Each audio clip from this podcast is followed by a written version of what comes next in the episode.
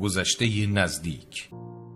دانشجوی سال آخر جراحی مغز و اعصاب بودم.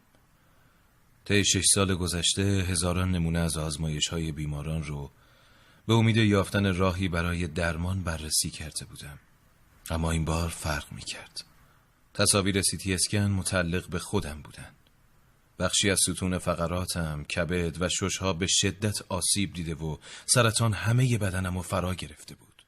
تصاویر و آزمایش ها رو در حالی بررسی می کردم که روپوش سفید و لباس جراحی به تن نداشتم. در بخش بیماران بودم و با سرومی در دست در کنار پرستاران پزشک داخلی و همسرم لوسی در جستجوی نشانه‌ای که تشخیص فعلی بیماریم رو تغییر بده. سال گذشته من و لوسی شک کرده بودیم. ولی نمی‌خواستیم باور کنیم یا حتی درباره این صحبت کنیم که سرطانی درون من در حال ریشه دووندنه. تا اینکه چند ماه پیش یک روز صبح زمانی که حاضر می شدم متوجه شدم کمربندم به اندازه یک یا دو سوراخ تنگتر شده. بلافاصله پیش پزشکم که از همکلاسی های قدیمیم تو دانشگاه بود رفتم. در لباس یک جراح رفتار آمرانه ای داشتم. ولی در لباس یک بیمار فرمانبر بودم. قرار شد با ساده ترین شیوه پزشکی که دقت بالایی در شناسایی سرطان نداره از ستون فقرات من عکس برداری بشه اطلاعات من درباره ستون فقرات بیشتر از او بود در واقع نیمی از دوره هایی که در حکم جراح مغز و اعصاب گذرانده بودم به ناهنجاری های ستون فقرات مربوط می شد. داشتم بیش از حد حول و ولا تو دلم می ریختم. احتمال سرطان از تمام بیماری هایی که ممکن بود بدنم رو درگیر کرده باشه کمتر بود. اون هم در سن سی و شش سالگی. نتایج تصویربرداری رو بررسی کردیم. مشکل خاصی نشون ندادن. به تدریج هم درد کمرم قابل تحملتر شده بود و هم سرعت کاهش وزنم کندتر مصرف مختصری از مسکنها در طول روز آرومم می‌کرد و چیزی نمونده بود که روزهای طاقت فرسای کار و تحصیل تموم بشن. راه من از دانشجوی پزشکی به جراح مغز و اعصاب شدن رو به پایان بود. جوایز معتبر ملی گرفته بودم. از چند دانشگاه بزرگ پیشنهاد همکاری داشتم. در سی و شش سالگی به اوج موفقیت رسیدم. روزی نبود که سرزمین موعود رو در خیالم طی نکنم. آخر هفته هایی رو تصور می کردم که من لوسی و فرزند خیالیمون در قایقی در دریای مدیترانه خوش میگذرونیم. درد کمرم با کار کمتر آروم شده بود و من همون همسری می شدم که قولش رو داده بودم. اما بعد از چند هفته دردهای شدید و گذرای قفسه سینه شروع شد بعضی شبها خیس عرق بیدار می شدم اونقدر که ملافه ها خیس می شدن. به سرعت از وزن هفتاد و نه به شست و پنج رسیدم. حالا تقریبا شکی نداشتم که موضوع خیلی جدی بود. اما تلاش می کردم با خونسردی امور رو پیش ببرم. یک روز غروب وقتی با همسرم لوسی توی پارک نشسته بودیم و او نگاهی به صفحه گوشی من انداخت. متوجه نتیجه جستجوم شد. من جمله درصد ابتلا به سرطان در افراد سی تا چهل سال رو بررسی کرده بودم. آشفته شد. گفت تو واقعا نگران چنین چیزی هستی؟ حرفی نزدم. نمی‌دونستم چی بگم. پرسید می‌خوای در موردش حرف بزنیم؟ نگران شده بود. اما من با آرامش تلفنم رو خاموش کردم و گفتم بریم یه بستنی بخوریم. قرار بود هفته بعد برای ملاقات با دوستان قدیمی دانشکده به شهر نیویورک بریم. من امیدوار بودم در این سفر بتونیم شرایط بحرانی زندگیمون رو کنار بزنیم.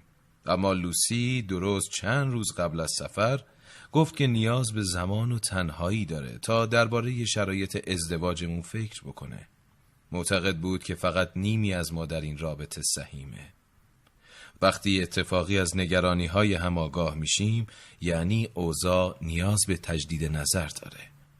همه چیز همینقدر بد بود. دوره جراحی مغز و اعصاب فشار زیادی به رابطه ما تحمیل کرده بود. چه شبهایی که دیر وقت از سر کار به خونه می رسیدم و از خستگی روی زمین پذیرایی ولو می شدم چه صبحها که در تاریک روشن روز از خونه بیرون می زدم و قبل از اینکه اون بیدار بشه سر کار می‌رفتم. اما حالا کار هر دوی ما داشت رونق می گرفت بیشتر دانشگاه ها هر دوی ما رو می‌خواستند. ما سختتری مرحله راهمون رو به خوبی گذرونده بودیم و کم کم وقت اون می رسید که بشینیم پامون رو دراز کنیم نفس راحت بکشیم و از بقیه زندگی لذت ببریم. اما این حجم آشفتگی از زندگی مشترکمون در لوسی بی سابقه بود. گفت اگه تنها مسئله جراح شدن بود می‌تونستم ادامه بدم. همینجوری که تا الان ادامه دادیم. اما مشکل اینجاست اگه تنها مشکل جراح شدن نباشه چی؟ واقعا فکر می‌کنی وقتی جراح بشی همه چی درست میشه؟ پیشنهاد دادم سفر نریم تا با هم راحتتر صحبت کنیم. اما لوسی اصرار داشت مدتی تنها باشه. با خودم گفتم خوبه. اگه لوسی تصمیم داشت بره بس باید میپذیرفتم. این رابطه تموم شده است. بنابراین اگه سرطان هم قطعی باشه به لوسی چیزی نمیگم.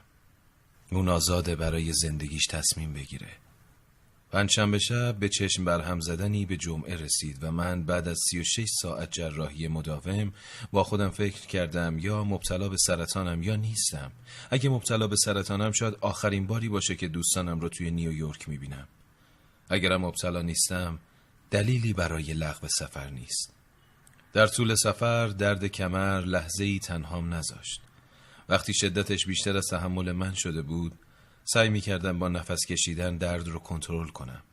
در فرودگاه به مأمور امنیتی که به دراز کشیدنم روی نیمکت سالن انتظار اعتراض کرده بود گفتم متاسفم ولی من دارم از سرطان میمیرم جملم توی دهانم خشک شد. تا این لحظه از اینکه کلمه سرطان رو به زبون بیارم آشکارا فرار کرده بودم. اما اگه سرطان باشه چی؟ چقدر می‌تونستم بد شانس باشم؟ به سختی خودم رو به خونه دوستانم در شمال نیویورک رسوندم. با استقبال جمعی از دوستان قدیمیم روبرو شدم. هلهله و خوش آمدگویی با سر صدای بچه های کوچیک و شاد درآمیخت سرمای مبهمی در دستانم حس کردم براشون توضیح دادم که لوسی به علت مورد کاری که پیش اومده بود نتونست همرام باشه خواستم استراحت کنم روزایی که کنار دوستان بودم به کندی میگذشتند و ضعف جسمانی من شدیدتر می‌شد. حین صبحانه خوابم می‌برد. تلو تلو خوران خودم رو به میز نهار میرسوندم.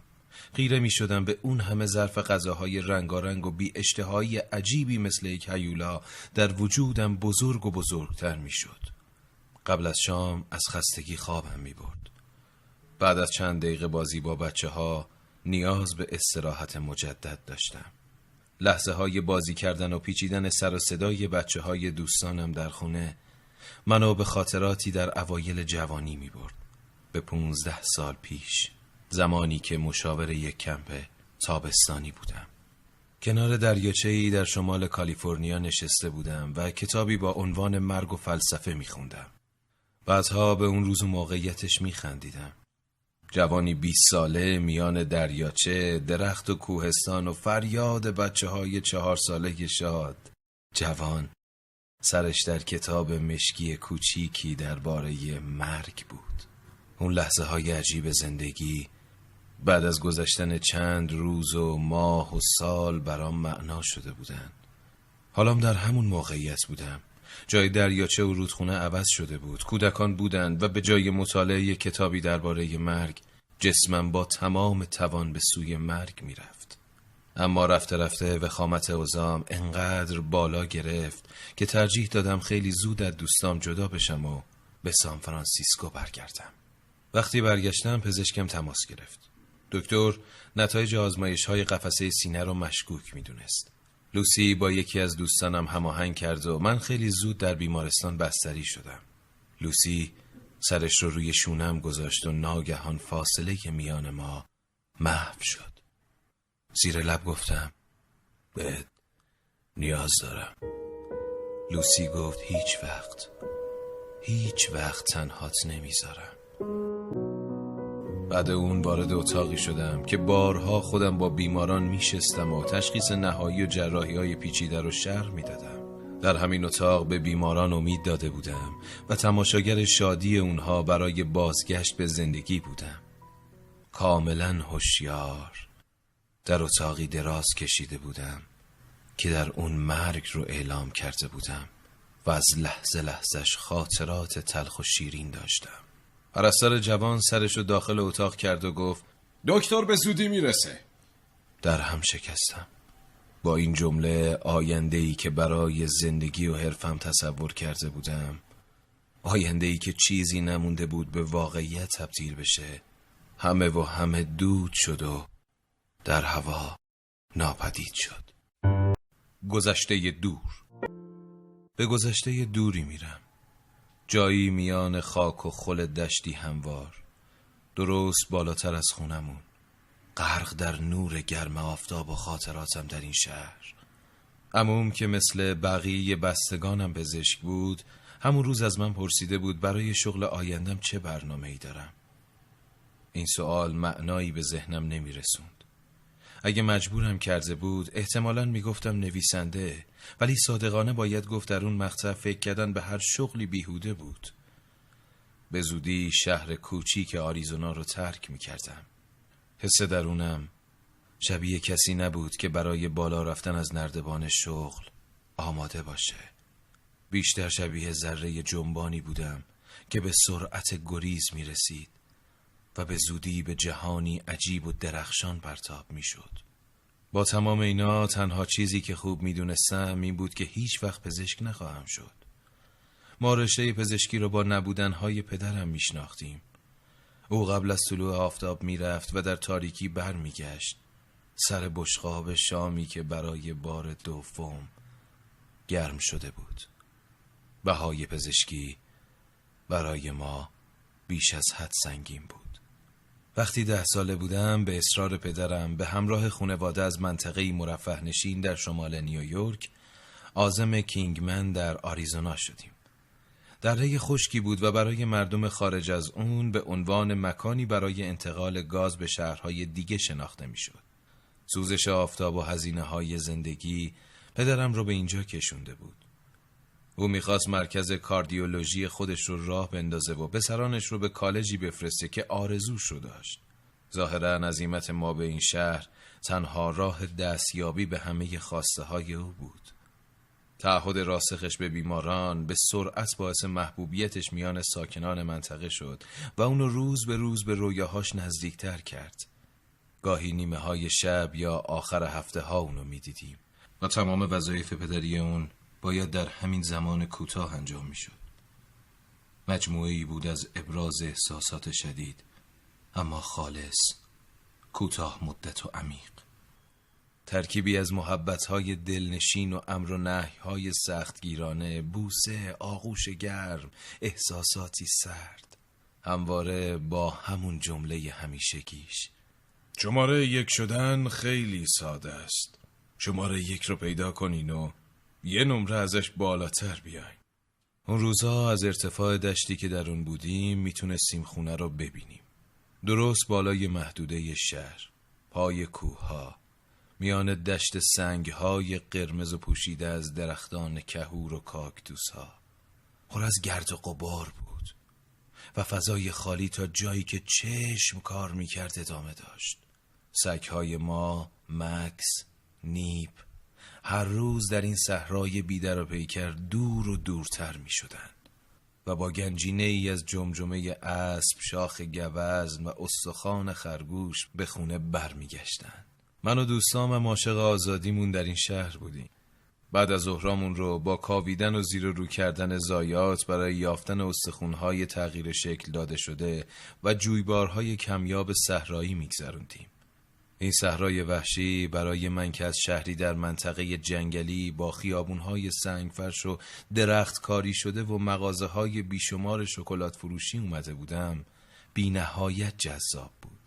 جادوی این صحرا در ده سالگی و اولین کوه پیماییم برام آشکار شد. همونجا بود که در پوش فلزی پیدا کردم. روش ستاره انکبوت لطیف بسته شده بود و انکبوت های سیاه براق و گرد با پاهای خراتی شدهشون رژه می‌رفتن کنار هر انکبوت کیسه ای کم رنگ و تپنده نفس می‌کشید که خبر تولد قریب الوقوع هزاران بیوه سیاه رو داشت. وحشت کردم. سکندری خوردم. در پوش رو محکم بستم. شنیده بودم چیزی کشنده تر از نیش بیوه سیاه نیست. اون هم با شکل شمایلی عجیب و ترسناک. تا سالها کابوس می دیدم کابوس کشته شدن با نیش انکبوت سیاه. صحرا برامون ترکیبی از آزادی ها ترس و وحشت بود. با انواع و اقسام انکبوتا روتیل اغرب هزار پا و مار زنگی. اما رفته رفته به صحرا خو گرفتیم و ترسمون ریخت. از حقایقش افسانه می ساختیم به بعضیاش قدرت جن و پریان می بخشیدیم و در شهرها زمان زیادی صرف می کردیم تا دوستانمون باور کنند درباره صحرا راست میگیم. مادر از زندگی در این شهر متنفر بود. پدر مسیحی بود و مادر هندو. هر دو طرف ازدواج اونها رو محکوم کردند پدر و مادرم فرار کرده بودند این پیوند منجر به سالها اختلاف خونوادگی شد. از جنوب هند به نیویورک و از اونجا به این شهر کبیری در آریزونا اومده بودند. اونجا مادرم همواره با ترسی جدی و رام نشدنی از مارها و آینده فرزندانش مواجه بود. برای مقابله با مارها از هر وسیله‌ای کمک می گرفت ساتور، تبر و هر چیز دیگه ای. این شهر کم سوادترین شهر آمریکا بود. مادر برای غلبه بر ترسش از آینده ما برنامه های مختلفی آماده کرده بود. کیلومترها به سمت شمال حرکت می کرد و ما را به نزدیکترین شهر بزرگ می رسوند تا بتونیم توی آزمون های مختلف شرکت بکنیم. منابع آزمون ورودی دانشگاه رو برامون فهرست کرده بود. به ترتیب کتاب ها رو میخوندم و همونطور که به انتهای لیست نزدیک می شدم نام نویسنده ها و کتاب های مختلفی به چشمم میخوردند موضوعات مختلف رو با کتابای مختلف میخوندم و برای درکشون تلاش می‌کردم مادرم به تنهایی سیستم مدارس این شهر رو تغییر داد حالا هوای عجیبی سر زبون ها افتاده بود بچه های دبیرستان از بهترین دانشگاه ها حرف می زدن. تابستان گذشت و تا زمان شروع کلاس هام یک ماه زمان بود. در این زمان از دوستام کتاب های مختلفی می گرفتم و می خوندم. آخرین کتابی که به دستم رسید یک کتاب عامه پسند درباره ذهن بود. کتاب سختی نبود. یک روزه اون رو خوندم. فرض این کتاب این بود که مغز انسان و عملکردش ذهن رو می‌سازه. به عبارتی ذهن یک ادراک و کارکرد مستقل نیست و از مغز تأثیر میپذیره. تحلیل این کتاب از مغز انسان و عملکردش دریافت خام و ناپخته من از جهان رو متزلزل کرد.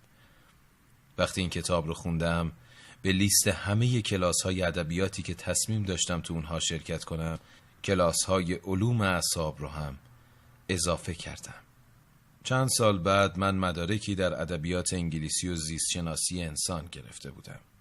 هنوز رو به جلو می‌رفتم و انگیزم پیدا کردن پاسخی برای معنای زندگی بود. معنا هرچند مقوله‌ای دشواره اما جدا ناپذیر از روابط انسانی و ارزش‌های اخلاقیه. طی دوران دانشکده مطالعه مذهبی و علمی من درباره معنای زندگی انسان ادامه یافت. این مطالعات با تقویت روابط انسانی که موجب شکلگیری این معنا می‌شد در تضاد بود. اگه زندگی نیازموده ارزش زیستن ندارد آیا زندگی نزیسته ارزش آزمون دارد؟ تابستون سال دوم دانشگاه برای دو شغل درخواست دادم. یکی کارورز مرکز تحقیقات ملی و دیگری دستیار سراشپز در اردوگاه سوریه. از وصف خصوصیات اردوگاه قطعا می‌شد انتظار بهترین تابستون زندگی رو داشت. سواحلی بکر و دریاچه بینظیر در کنار زمین های جنگل ملی. پذیرفته شدم. بیش از حد به خودم مطمئن بودم. افراد اردوگاه نوعی فرهنگ ابتدایی داشتن و امیدوار بودم بتونم سرچشمه معنای طبیعی رو اونجا پیدا کنم. به محض اینکه ترم تموم شد من در جاده کوهستانی که به اردوگاه می رسید راهی شدم. هنوز نگران بودم که شاید این تصمیم اشتباه باشه. شک و تردیدم طولی نکشید. تابستون این اردوگاه پر بود از گفتگوها و آشنایی های تازه. همونطور که انتظار می‌رفت اونجا تمام صفا و شادی های جوانی رو در خود جا داده بود. زیبایی دریاچه، مردم، کوه، عمق تجربیات گفتگوها و دوستیها. شبایی که قرص ماه کامل بود نور محتاب تو کل صحرا پخش می‌شد و بدون چراغ هم می‌شد صحرا رو پیمود. ساعت دو صبح را می افتادیم و درست قبل از طلوع خورشید به نزدیکترین قله می رسیدیم نوک قله خودمون رو در کیسه خواب می پیچیدیم سردی باد رو با قهوه‌ای که می خوردیم گرم می کردیم رد خورشید رو از شرق افق می گرفتیم و صبر می کردیم تا روشنی روز همه آسمون رو فرا بگیره. لحظه ای بود که نیمی از آسمون روشن شده بود و نیمه دیگه هنوز تیرگی شب رو داشت. انگار این همون لحظه ای بود که خداوند گفته بود حالا نور میتابد. و تو راهی نداشتی جز اینکه کوچکی ذره مانند خود را در برابر این عظمت و بزرگی ببینی. پس از تموم شدن دوره اردوگاه به زندگی عادی برگشتم. تا دو سال بعد به دنبال درک عمیقتری از جهان و معنا بودم. علوم اعصاب و فلسفه میخوندم و در یک مرکز امارای کار می‌کردم. خیلی از دوستای نزدیکم به نیویورک رفتن تا هنر رو ادامه بدن. گاهی فکر می‌کردم باید به اونها ملحق بشم و از نو شروع کنم. مدام این سوال تو ذهنم میچرخید که نقطه تلاقی زیست، اخلاق، ادبیات و فلسفه کجاست؟ یک روز بعد از ظهر وقتی از فوتبال به خونه برمیگشتم صدایی در درونم شنیدم. کتابا رو کنار بذار و برو دنبال پزشکی. ناگهان مسیر زندگیم تغییر کرد. به صدایی که در گوشم پیچیده بود اعتماد کردم. با اینکه بیشتر افراد خانوادم پزشک بودن من هیچ وقت به پزشکی به عنوان یک گزینه برای شغل آیندم فکر نکرده بودم. روز بعد با یه مشاور صحبت کردم. برای ورود به رشته پزشکی به یک سال دوره فشرده نیاز بود همچنین پذیرش گرفتن از دانشگاه هجده ماه دیگه طول می کشید. این به این معنی بود که باید از دوستام در نیویورک و ادبیات دست می کشیدم. منابع رو تهیه می کردم و تصمیم گرفتم در هجده ماه پیش رو مدرکی در تاریخ فلسفه علم و پزشکی در انگلستان بگیرم. خیلی زود درسم رو تموم کردم و به دانشگاه پزشکی در آمریکا رفتم. روزای اول مطالعه در رشته پزشکی احساس می کردم مأموریت اخلاقی بزرگی بر دوشم قرار گرفته. بنابراین تمام مهارت ها رو با دقت زیاد فرا می گرفتم. احیای قلبی رو جوری روی مانکنا پیاده می کردم که بعد از اون هر زمانی که لازم شد بتونم انجامش بدم. بعد از یه دوره دروس تئوری به کالبوت شکافی یعنی جشن بلوغ رشته پزشکی رسیدیم. حس کالبوت شکافی فردی بیجان اون هم برای بار اول تا ابد در ما حک میشه. چراغهای پرنور، میزهای استیل ضد زنگ و پروفسورهای کروات زده ای که همه چیز براشون عادی به نظر می رسید. همون اولین برشی که از پشت گردن تا قوس کمر میره تا ابد مو به مو در ذهن میمونه. هر چقدرم از پیش آماده باشید بیخبر از زمان و مکان خودتون رو شرمنده و مستره پیدا می کنید. کالبوت شکافی برای خیلی ها نمونه کامل تبدیل شدن دانشجویی ساده و معدب به پزشکی بی احساس و متکبره. اوایل وقتی دیافراگم اهدا کننده را برشی سری و بلند می زدم تا راحتتر شریان تحال را پیدا کنم ناظر جلسه به شدت عصبانی و وحشت زده می شد. نه به این خاطر که دیافراگم جسد تخریب شده بود یا مفهومی کلیدی رو اشتباه برداشت کرده بودم. بلکه به خاطر سنگدلی و بیتفاوتی رفتارم نسبت به جسد حالت چهره و ناتوانی او در به زبون آوردن ناراحتیش بیش از هر کنفرانسی به من پزشکی آموخت.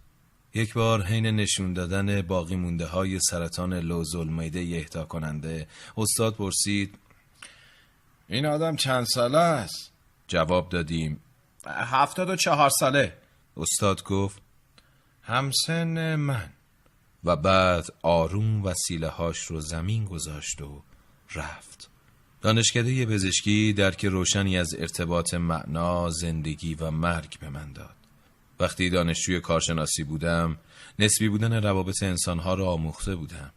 در پزشکی همه این آموخته ها رو در روابط پزشک و بیمار دیدم. در مقام دانشجویان پزشکی با مرگ و رنج کشیدن روبرو می شدیم کارمون مراقبت از بیمار بود. در حالی که همزمان از فشار مسئولیت درمان اونها در امان بودیم می‌تونستیم عواقب بیماری رو تشخیص بدیم. بدون اون که لازم باشه براشون نسخه ای بنویسیم. دو سال تمام در کلاس ها به درس خوندن و تمرین روابط اجتماعی گذشت. لوسی در اون دوره از همکلاسی های دانشگاه بود. یک روز وقتی روی مبلی نشسته بود کاغذ نوار قلبی که روبروش بود رو برداشت. به خطوط مواج نوار قلب خیره شد. بینظمی کشنده رو در اولین تشخیصش به درستی متوجه شد. صدای گریش بلند شد گفت این نوار قلب از هر کجا اومده باشه بیمار زنده نمونده. لوسی خطوط کجی رو درک کرده بود که یک زندگی به اونها بستگی داشت. خطها می‌تونستن اشک آدم رو در بیارن. زمانی که من و لوسی دانشجو بودیم نولند استادمون او جراح و فیلسوف شناخته شده ای بود و کتاب تاثیرگذاری داشت با عنوان چگونه میمیریم تعداد کمی از کتابهایی که خونده بودم مستقیما به مرگ این حقیقت اساسی زندگی پرداخته بودند. شب در اتاقم با اشتیاق زیاد کتاب او را با دقت مطالعه کردم. توصیف او از وضعیت مادر بزرگش در ذهن من باقی موند. اینکه چطور متنی چنین کامل به بهترین نحو راههایی رو نشون میده که در ابعاد شخصی پزشکی و روحی در هم آمیختن تحسین برانگیز بود. کتاب یادآوری می‌کرد. همه میمیرن. چه ماهی قرمز تنگ و چه نوه ها همه یک روز میمیرن. اولین تولدی که شاهد اون بودم اولین مرگ هم بود.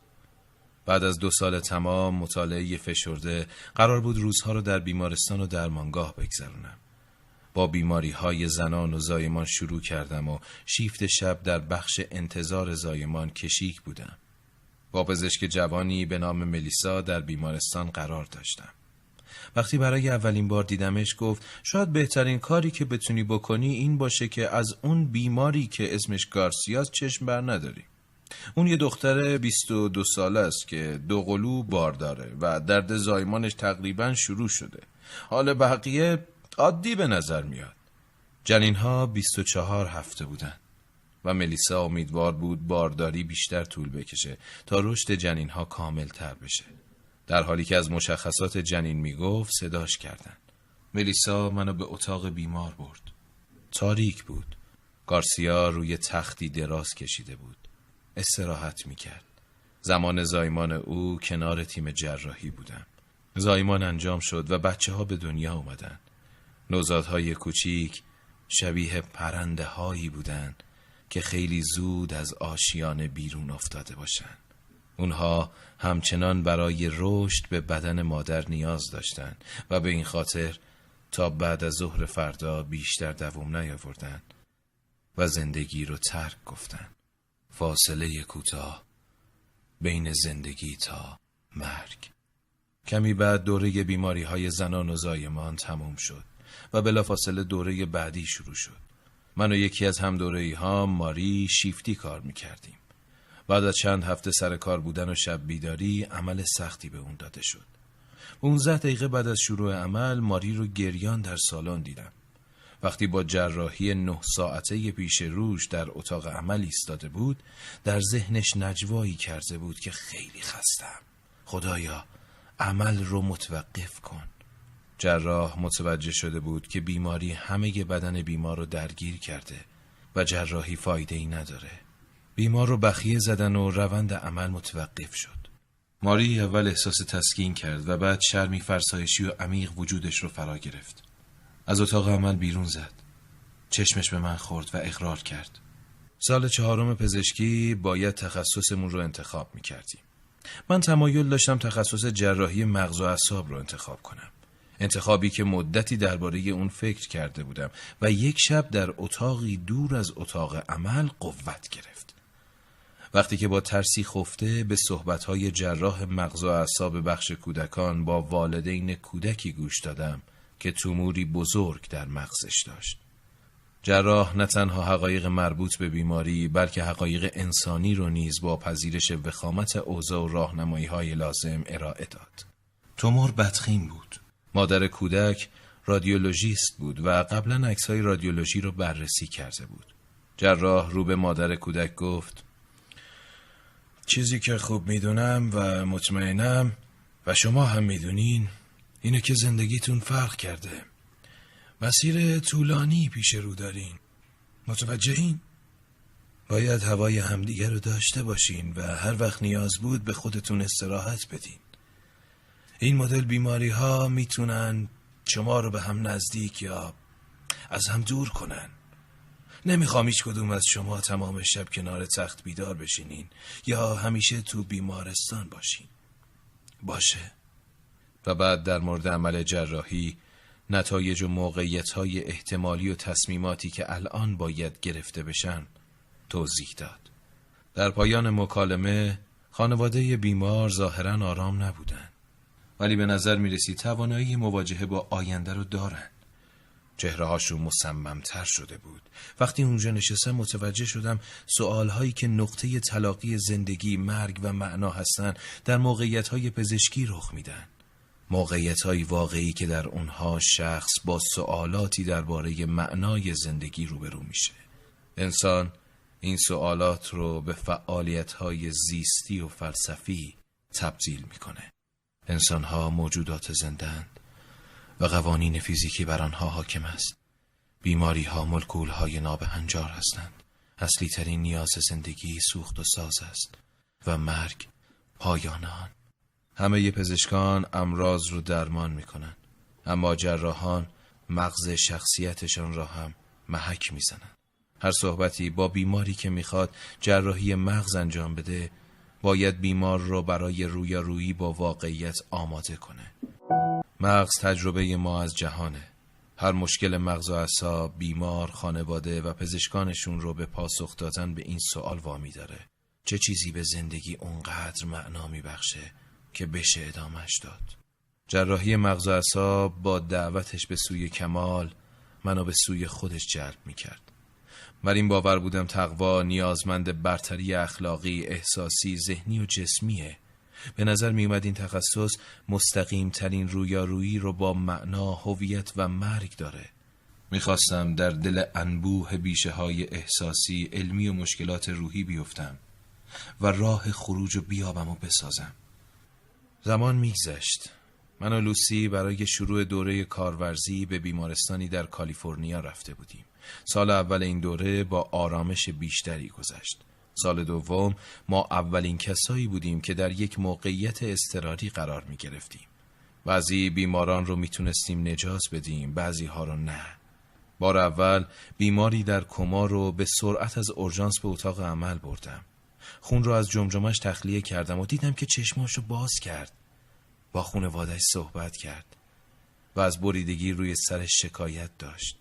غرق در سرخوشی شدم و از فرط هیجان ساعت دو صبح اونقدر اطراف بیمارستان قدم زدم که نفهمیدم از کجا سر در آوردم.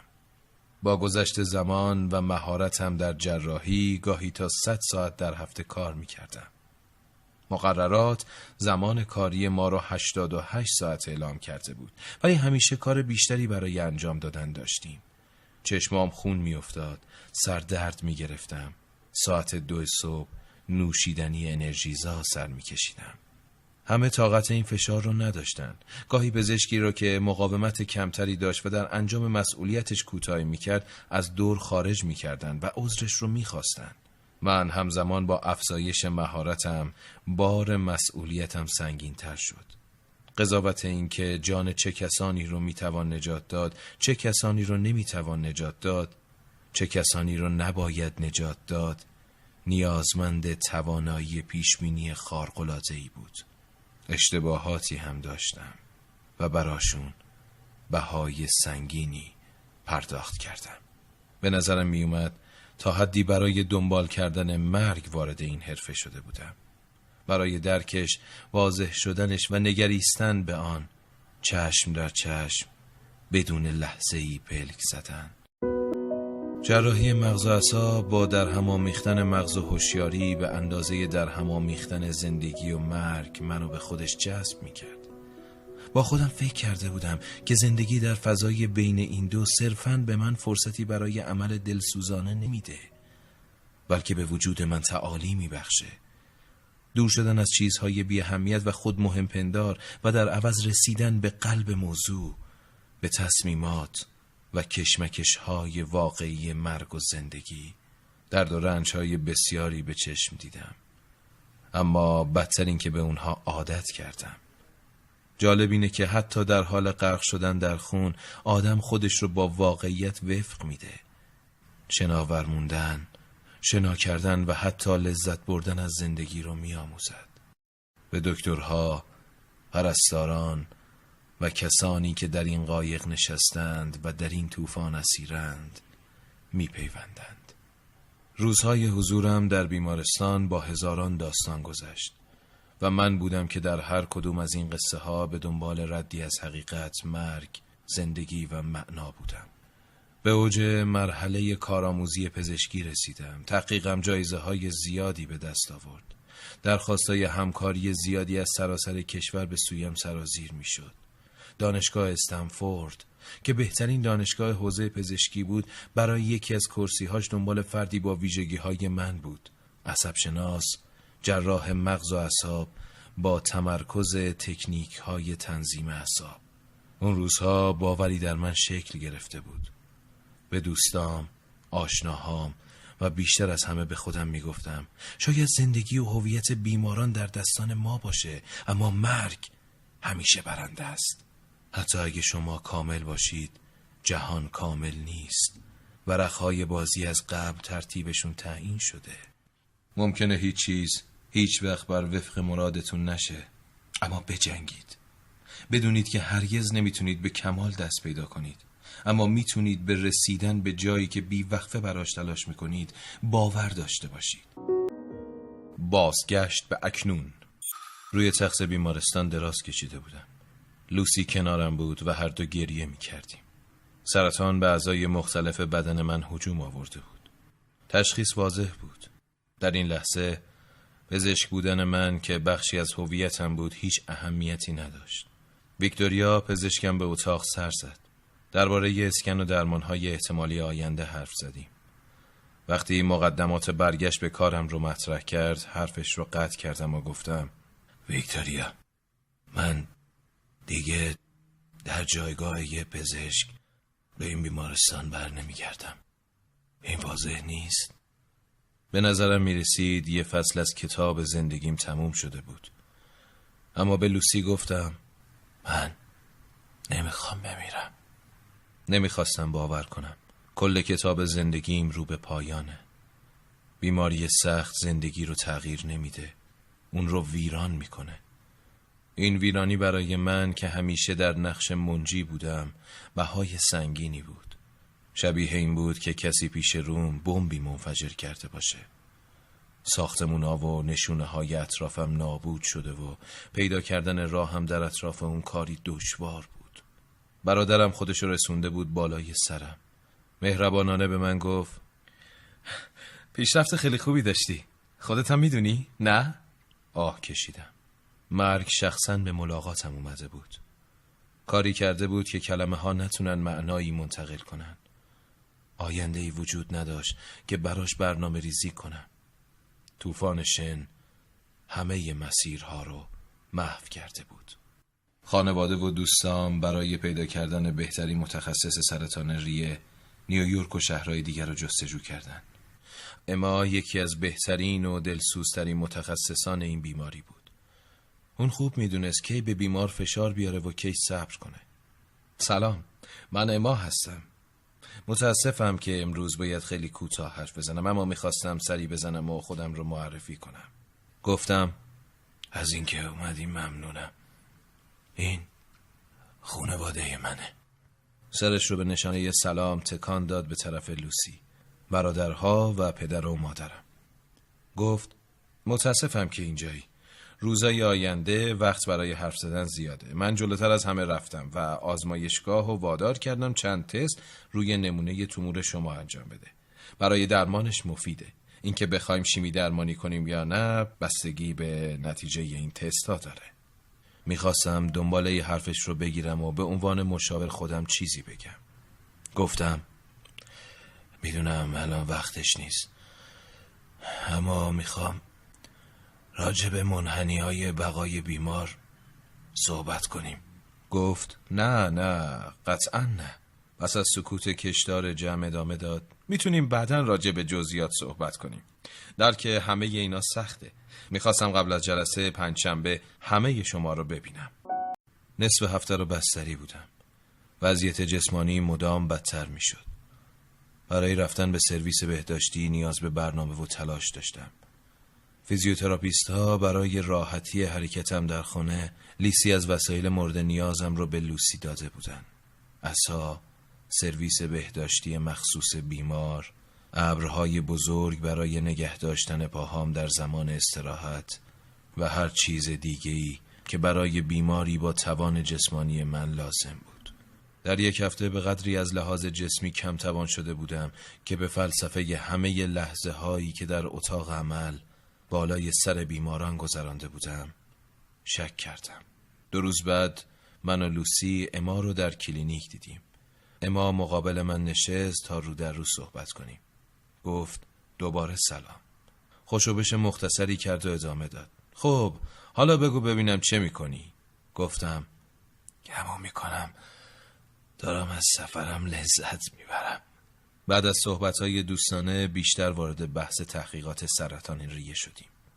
اما گفت روش سنتی شیمی درمانیه و همونطور که می‌دونی راه های مدرنتری هم هست. ساعتها حرف زدیم و اما راه های مختلف رو برامون شهر داد. برنامه های جایگزینش رو دست بندی کرد. کم کم متوجه شدم تا این حد نزدیک شدن به مرگم هیچ چیز و البته همه چیز رو تغییر داده بود. بعد از تشخیص هم می‌دونستم روزی میمیرم اما نمی‌دونستم کی. اما حالا مشکل رو دقیقا درک می‌کنم. مشکل علمی نبود. حقیقت مرگ بود که همه چیز رو بر هم می‌زد. با اصرار لوسی پیش مشاور ازدواجی که تخصصش مشاوره با بیماران سرطانی بود رفتیم. در دفتر بدون پنجرش من و لوسی روی سندلی هایی کنار هم نشسته بودیم. چگونگی در هم شکستن زندگی حال و آیندمون رو که با تشخیص بیماری من شروع شده بود شرح دادیم. درد دونستن و ندونستن آینده رو همه دغدغه هامونو مشاور در پایان جلسه اولمون گفت شما دو نفر بیشتر از هر زوج دیگه ای که دیدم دارین از پس قضیه برمیاین فکر نمی کنم توصیه ای براتون داشته باشم.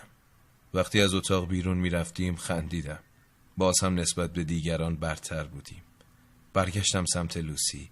انتظار داشتم لبخندی ببینم. در عوض ناامیدانه سرش رو تکون می‌داد. گفت نمی‌فهمی. اگه ما تو این زمینه بهترینیم یعنی اوضاع دیگه بهتر نمیشه. بیشتر هفته صرف فیزیوتراپی می‌شد.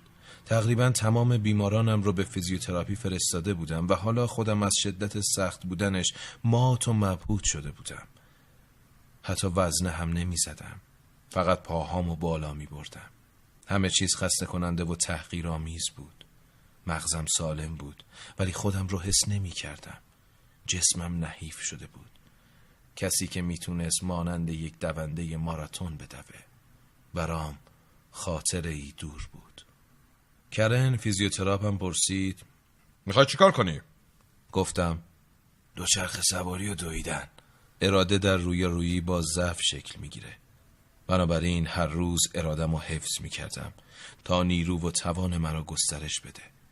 بعد از دو ماه تمرین سخت به جایی رسیدم که می‌تونستم سی دقیقه بدون خستگی بشینم. دوچرخه سواری رو شروع کردم. از پس حفظ تعادلم برمی اومدم و نمی‌دونستم این پیروزی یا شکست. مشتاق ملاقات ما میموندم. در مطبش خودم رو حس می‌کردم بیرون از مطب اون دیگه نمی‌دونستم چه کسی هستم خودم رو یک جراح دانشمند و مردی جوان با آینده ای روشن نمی‌دیدم اونجا با لوسی درباره اصطلاحات پزشکی حرف می زدیم و در برنامه ریزی درمانم دخالت می کردیم. این دخالت حس خوشایندی به ما منتقل می کرد. در روی مرگ تصمیم ها پیچیده از زندگی عادی میشن. مهمترین تصمیم اون روزها برای ما بچه دار شدن بود. یک کودک می‌تونست لذت رو به خونه بیاره اما تحمل این رو نداشتم که بعد از من لوسی به تنهایی بخواد بزرگش کنه. حتی نمی‌خواستیم بعد از من لوسی بدون همسر، فرزند و تنها باشه. لوسی پرسید اومدن بچه کمتر می‌ذاره با هم باشیم؟ به نظرت خداحافظی با بچه مرگ رو دردناکتر نمی‌کنه؟ گفتم اگه اینطوری بشه فوقالعاده نیست. ما زندگی رو فراز از درد و رنج نمی‌دیدیم. بنابراین تصمیم سخت بچه دار شدن رو گرفتیم. شش هفته از شروع درمان گذشت. نتایج رو بررسی کردیم. یاد حرف ما افتادم. حتی اگه تومور خیلی کم رشد کرده باشه باز هم موفقیت به حساب میاد. جملش رو مدام در ذهنم تکرار می‌کردم. ششهام از تومور خالی شده بودند. تسکین همه وجودم رو فرا گرفت. سرطان به مرحله ثبات رسیده بود. وقتی روز بعد ما رو دیدم گفت حالت خیلی خوب شده دیگه می‌تونی هر شیش هفته یه بار بیا اینجا. دفعه بعد که اومدی درباره اینکه زندگی چطور میشه حرف می‌زنیم. دریچه ای از امکان و آرزو برون باز شد. سرگردان در زمین بایر مرگم. دیگر در هزار برگ مطالعات علمی مسیرهای ملکولی و درون سلولی جذابیتی پیدا نمی کردم. دوباره ادبیات رو شروع کردم هر چیزی که نویسنده ای درباره مرگ نوشته بود میخوندم. ادبیات نجاتم داد. اون روز صبح تصمیم گرفتم به اتاق عمل برگردم. باید دوباره جراحی می‌کردم. صدای ساموئل بکت رو در پس ذهنم بارها و بارها تکرار کردم.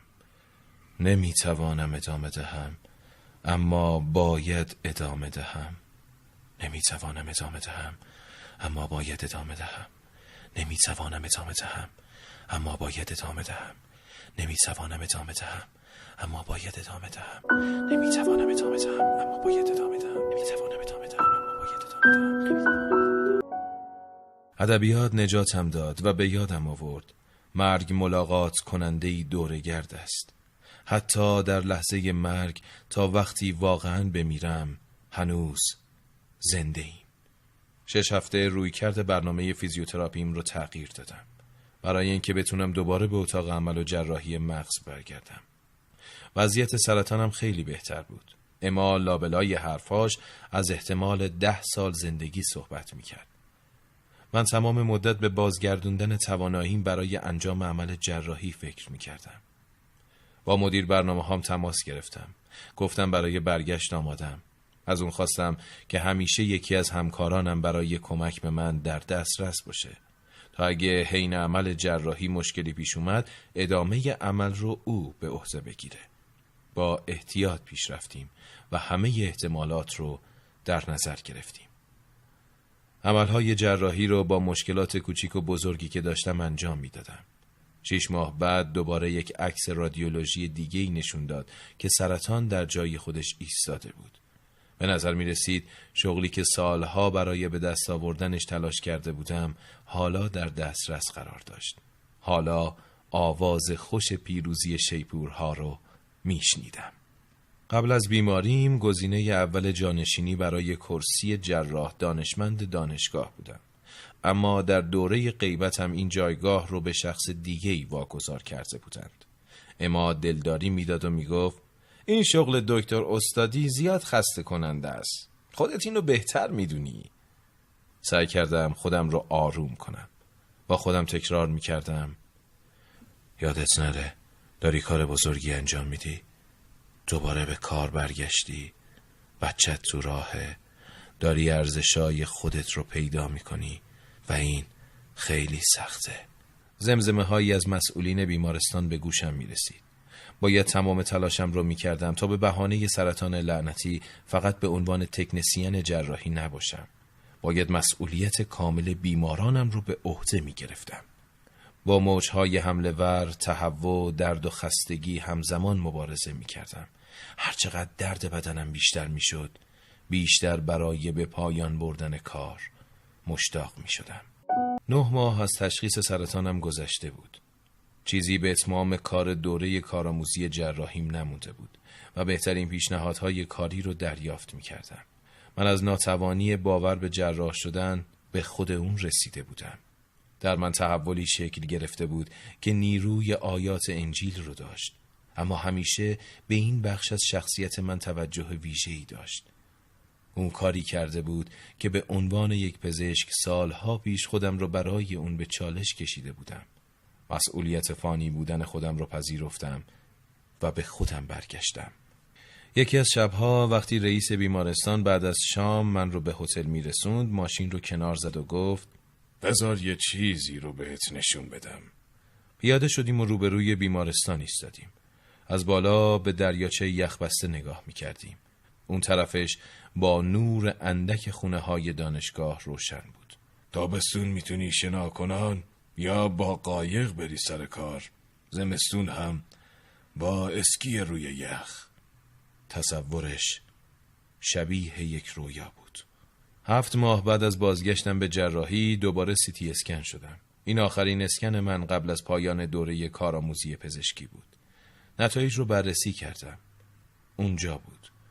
تومور جدیدی که سمت راست قسمت میانی ریه رو پر کرده بود. عصبانی نشدم.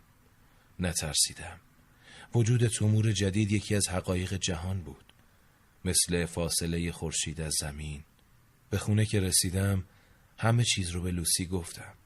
با هم برای مراحل بعد درمان برنامه ریزی کردیم. صبح روز بعد جلوی در بیمارستان نفس عمیقی کشیدم. عطری حس کردم که قبل از اون حس نکرده بودم. با دانشجوهای تازه کار پزشکی ملاقات کردم. در نشستی درباره اشتباهات جراحان مغز و اعصاب شرکت کردم. به بیمارانم سر زدم. لحظاتی بعد برای جراحی آخرم لباس پوشیدم. ناگهان عظمتی وجودم رو گرفت. آخرین باری بود که لباس جراحی رو می پوشیدم به کف صابونی که از دستم می چکید خیره شده بودم. وارد اتاق عمل شدم و همه تلاشم رو کردم که مورد آخر بی نقص باشه. پوست پایین کمرش رو باز کردم. چربی ها رو کنار زدم. سر مهره رو لمس کردم. یکی از پزشکان همکارم وارد اتاق شد. گفت اگه می‌خوای می‌تونم از پزشک دیگه ای بخوام بیاد و تمومش کنه. گفتم نه می‌خوام تمومش کنم. وقتی به ترمیم مایه نخایی رسیدیم شونه هام از درد میسوختن. پوست بیمار رو به بهترین شکلی که می‌تونستم بستم. آخرین جراحیم باید بی نقص انجام می‌شد. درد توی بدنم پیچیده بود و با تمام وجود به پایان خوش آخرین جراحی فکر می‌کردم.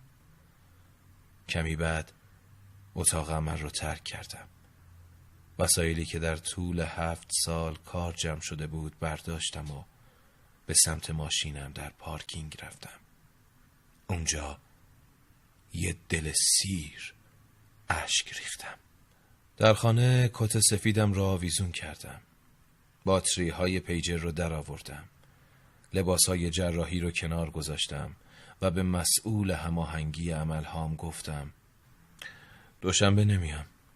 شاید دیگه هیچ وقت برنامه اتاق عمل نریزم. بعد از دیدن ما تصمیم گرفتیم دوره های شیمی درمانی رو شروع کنیم. لوسی مادرم و من با هم به مرکز تزریق رفتیم.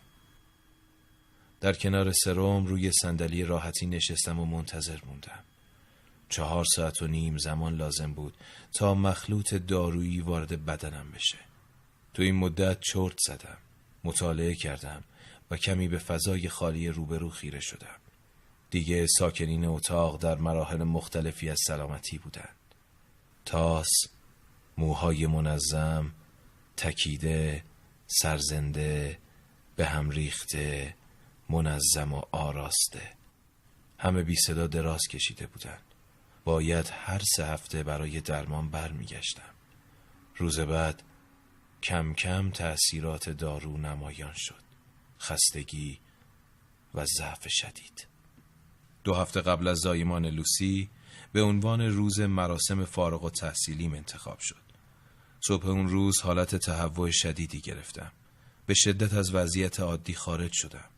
به همراه لوسی به اورژانس رفتیم و نتونستم در مراسم اون روز شرکت کنم. حالم مدام بدتر می‌شد. کلیه هام کم کم از کار افتادن. قسمتی از هنجرم به دلیل خشکی از بین رفت و از دهانم بیرون آورده شد. متخصصین کلیه با پزشکان آی سی موافق نبودند. اونها با متخصصین قدرت و متخصصین قدرت با متخصصین سرطان و اینها با متخصصین گوارش. پدرم و لوسی سعی می‌کردن این آشفتگی رو مدیریت کنن. از طریق ایمیل با اما در ارتباط بودن. اما به عنوان ناخدای این کشتی حس آرامش رو در این آشفتگی ها هدایت می‌کرد. والدین من و لوسی برای کمک کنارمون بودن. زمان زایمان لوسی فرا رسیده و بچه به دنیا نیامده بود ملاقات بعدی این با اما خیلی زود اتفاق افتاد اما پرسید بیقراری؟ گفتم نه اما گفت باید باشی چون این بهبودی خیلی زمان می‌بره عکس آخرتو دیدی؟ به نظر میاد بیماری وضعیت ثابتی پیدا کرده گفتم اما مرحله بعدی چیه؟ قوی تر شدن این مرحله بعدیه مرحله اول درمان جواب نداده بود. مرحله بعدی که شیمی درمانی بود منو تا نزدیکی مرگ برده بود و مرحله سوم امید بخش نبود. اما فکرهای سرم رو خونده بود و گفت پنج سال تمام وقت داری. پنج سال تمام وقت دارم. پنج سال تمام وقت دارم. اما این جمله رو بر زبان آورد. اما بدون لحن قطعی یک پیشگو یا بدون اطمینان یک مؤمن واقعی. ساعت دو یازده دقیقه شب چهارم جولای دخترک ما به دنیا آمد. کیدی. این اسم رو ماها قبل براش انتخاب کرده بودیم. اون رو چند پتو پیچیدن و به من دادن. تو یکی از دستام وزنش رو حس می کردم و با دست دیگه هم دست لوسی رو سفت گرفته بودم. احتمالات زندگی پیش رومون ظاهر شدن. سلول های سرطانی بدنم همچنان می میرن یا شاید دوباره رشد کنند. سلول های سرطانی بدنم همچنان می میرن یا شاید دوباره رشد کنند. با نگاه به پیش رو صفحه زندگیم رو خالی می دیدم و می‌خواستم باز بر روش بنویسم و می‌خواستم باز روش بنویسم. جنب جوش حضور کیدی در خانه ما برقراره. روز به روز هفته به هفته او بزرگتر میشه. با اولین لبخندهاش تازگی دلچسبی زندگی رو فرا می‌گیره. امیدوارم اونقدر زنده بمونم که دخترم از من خاطراتی در ذهنش داشته باشه. کلمات عمری طولانی دارن و من ندارم. به این فکر کردم که می‌تونم براش نامه بنویسم. و این چند خط رو به گوشش برسونم. وقتی به یکی از لحظه های زندگی می‌رسی که باید خودت رو شرح بدی دفتر کاملی از آنچه بودی انجام دادی و پیامت برای جهان را فراهم کن. امیدوارم این موضوع را کوچک نشماری. چرا که تو روزهای زندگی مردی رو به مرگ رو از لذت لبریز کردی. لذتی که باعث شده دیگه برای لذتهای بیشتر اتشی نداشته باشم و راضی استراحت کنم. این لحظه برای من سرشار از حوادث بزرگه. بخش آخر از زبان لوسی همسر پال روایت می شود. اکنون بدون او. پال دوشنبه 9 مارچ 2015 درگذشت. در کنار من و در جمع خانوادهش روی تخت بیمارستانی نزدیک به بخش زایمان جایی که هشت ماه قبل فرزندمان کیدی در آن متولد شده بود و چراغ دیواری کوتاهی به گرمی می درخشید نفسهای پال ضعیف و نامنظم شد. جسمش همزمان در آرامش بود. درست قبل از ساعت نو پال نفسی فرو برد و بعد نفس عمیق و آخرش را بیرون داد. دو روز بعد از مرگ پال مطلبی در روزنامه ثبت کردم که مخاطبش کیدی بود. وقتی فردی میمیرد مردم مایلند چیزهای فوقلاده ای از او بگویند. بدان که تمام چیزهای تحسین برانگیزی که مردم درباره پدرت می‌گویند صحت دارد. او واقعا همانقدر خوب و شجاع بود. قال تصمیم گرفت با مرگ چشم در چشم شود. این شاهدی است برای آنکه او را بهتر بشناسیم. پال بیشتر زندگیش به مرگ فکر کرد. به اینکه آیا توانایی رویارویی صادقانه با مرگ را دارد یا نه و در پایان پاسخش مثبت بود. من همسر او بودم و شاهدی بر همه چیز.